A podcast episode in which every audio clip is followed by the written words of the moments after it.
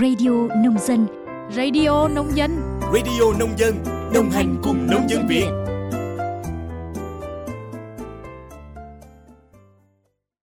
Biên tập viên Minh Quân và Minh Yến xin kính chào quý vị và các bạn thính giả của Radio Nông Dân. Quý vị và các bạn đang nghe bản tin nhịp sống nông thôn mới. Bản tin hôm nay, ngày 7 tháng 2 năm 2024 sẽ có nội dung về sự kiện của Hội Nông dân trên toàn quốc và tình hình hoạt động sản xuất của ngành nông nghiệp.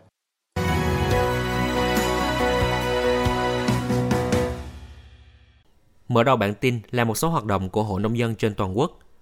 Mới đây tại Hà Nội, Trung ương Hội Nông dân Việt Nam và Bảo hiểm xã hội Việt Nam vừa tổ chức hội nghị đánh giá kết quả 2 năm thực hiện quy chế phối hợp giữa Hội Nông dân Việt Nam và Bảo hiểm xã hội Việt Nam giai đoạn 2022-2025.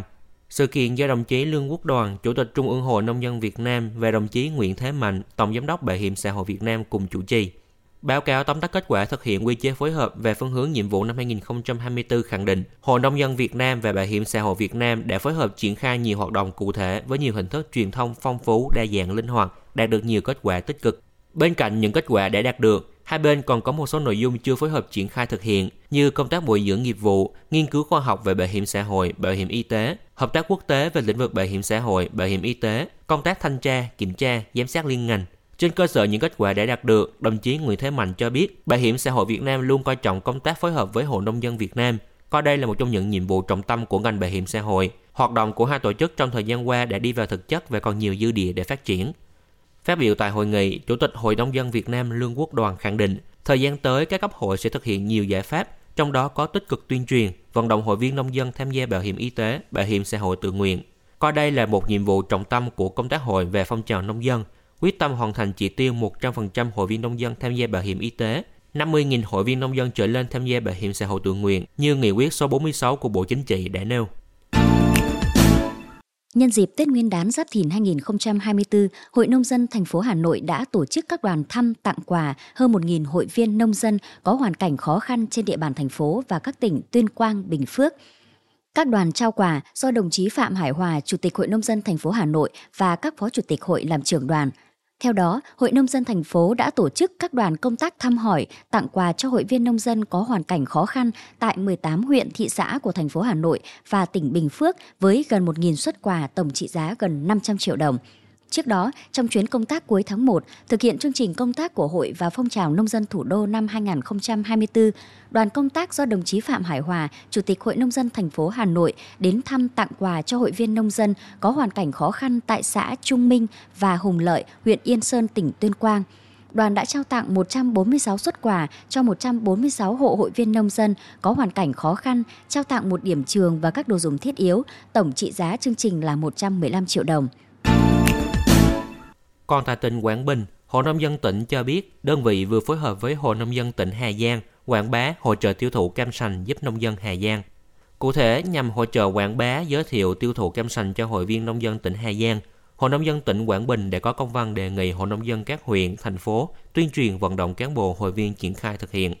Các cơ sở hội đã tuyên truyền thông tin, hình ảnh chương trình hỗ trợ tiêu thụ cam sành tỉnh Hà Giang trên các phương tiện thông tin đại chúng như loa truyền thanh cơ sở, hệ thống fanpage Facebook Zalo, sinh hoạt hội, phát động tới cán bộ hội các cấp trong tỉnh đăng ký mua ủng hộ, phấn đấu tối thiểu ít nhất 100 kg mỗi cơ sở, trừ các xã vùng khó khăn, miền núi, đồng bào dân tộc thiểu số. Đến nay, kết quả thu được là Hội Nông dân tỉnh Quảng Bình đã hỗ trợ tiêu thụ 22 tấn cam sành cho nông dân tỉnh Hà Giang. Chuyển sang một số thông tin nổi bật về nông nghiệp – Vừa qua tại tỉnh Kiên Giang, Bộ Nông nghiệp và Phát triển Nông thôn đã tổ chức hội nghị triển khai thực hiện đề án phát triển bền vững 1 triệu ha lúa chuyên canh chất lượng cao, phát thải thấp gắn với tăng trưởng xanh vùng đồng bằng sông Cửu Long đến hết năm 2030. Sự kiện có sự tham gia và chỉ đạo của Phó Thủ tướng Trần Lưu Quang, Phát biểu tại hội nghị, Thứ trưởng Trần Thanh Nam cho biết ngành hàng lúa gạo đồng bằng sông Cửu Long vẫn còn những hạn chế như chưa có nhiều vùng chuyên canh lúa tập trung quy mô lớn, có sự liên kết hợp tác theo chuỗi giá trị giữa người trồng lúa với hợp tác xã, doanh nghiệp. Canh tác lúa chưa bền vững do người nông dân còn sử dụng nhiều phân bón, thuốc bảo vệ thực vật có nguồn gốc hóa học gây ảnh hưởng đến môi trường, tăng phát thải khí nhà kính. Triển khai đề án trên, đồng bằng sông Cửu Long sẽ thực hiện vùng chuyên canh lúa gắn với tổ chức lại hệ thống sản xuất theo chuỗi giá trị, áp dụng các quy trình canh tác bền vững nhằm gia tăng giá trị, phát triển bền vững của ngành lúa gạo, nâng cao hiệu quả sản xuất kinh doanh, thu nhập và đời sống của người trồng lúa, bảo vệ môi trường, thích ứng với biến đổi khí hậu và giảm phát thải nhà kính, góp phần thực hiện các cam kết quốc tế của Việt Nam. Lộ trình thực hiện đề án chia thành hai giai đoạn, từ nay đến năm 2025 và từ năm 2025 đến năm 2030.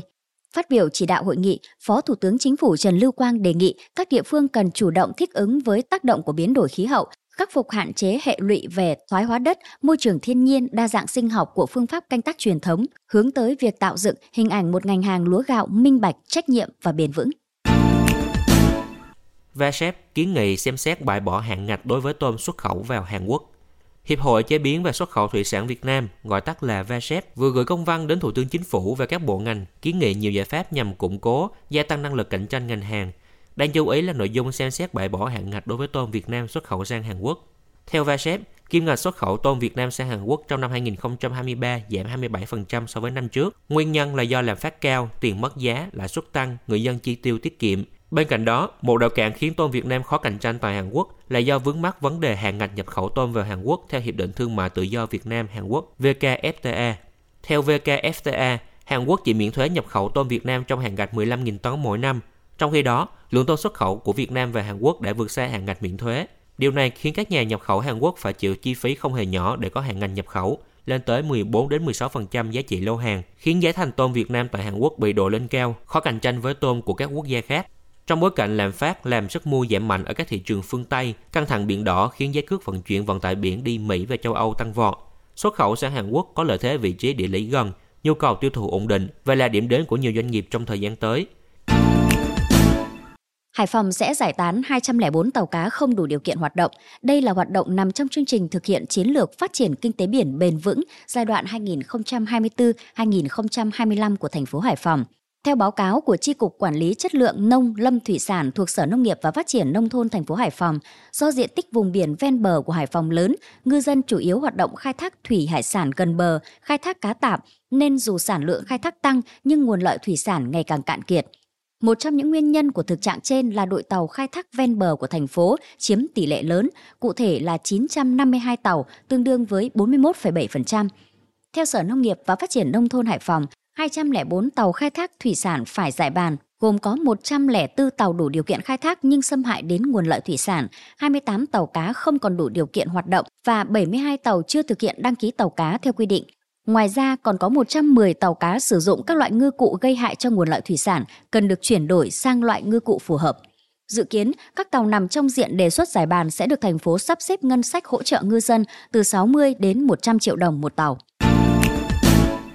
Sau đây là một số thông tin dự báo gió mùa Đông Bắc và rét trong những ngày tới. Theo Trung tâm Dự báo Khí tượng Thủy văn Quốc gia, hiện nay có một bộ phận không khí lạnh đang di chuyển xuống nước ta. Theo dự báo cho khu vực trên đất liền, khoảng chiều tối và đêm ngày mùng 7 tháng 2, bộ phận không khí lạnh này sẽ ảnh hưởng đến khu vực phía đông bắc bộ, sau đó ảnh hưởng đến vùng Bắc Trung Bộ, phía Tây Bắc Bộ và một số nơi ở Trung Trung Bộ. Trong đất liền, gió đông bắc mạnh cấp 2, cấp 3, vùng ven biển cấp 3, cấp 4. Từ đêm ngày mùng 7 tháng 2, ở khu vực Đông Bắc Bộ trời chuyển rét, từ ngày mùng 8 tháng 2, trời rét đậm, vùng núi có nơi rét hại. Từ ngày mùng 8 tháng 2, khu vực phía Tây Bắc Bộ và Bắc Trung Bộ trời chuyển rét. Trong đợt không khí lạnh lần này, nhiệt độ thấp nhất ở khu vực Bắc Bộ phổ biến từ 11 đến 13 độ, khu vực vùng núi Bắc Bộ từ 8 đến 10 độ, vùng núi cao có nơi dưới 5 độ, khu vực Bắc Trung Bộ từ 15 đến 17 độ. Về tình hình thời tiết trên biển, từ đêm ngày mùng 7 tháng 2 ở vịnh Bắc Bộ và khu vực Bắc Biển Đông có gió Đông Bắc mạnh cấp 6, giật cấp 7, cấp 8, sóng biển cao từ 2 đến 3 mét, biển động. Theo cảnh báo khả năng xuất hiện thiên tai đi kèm,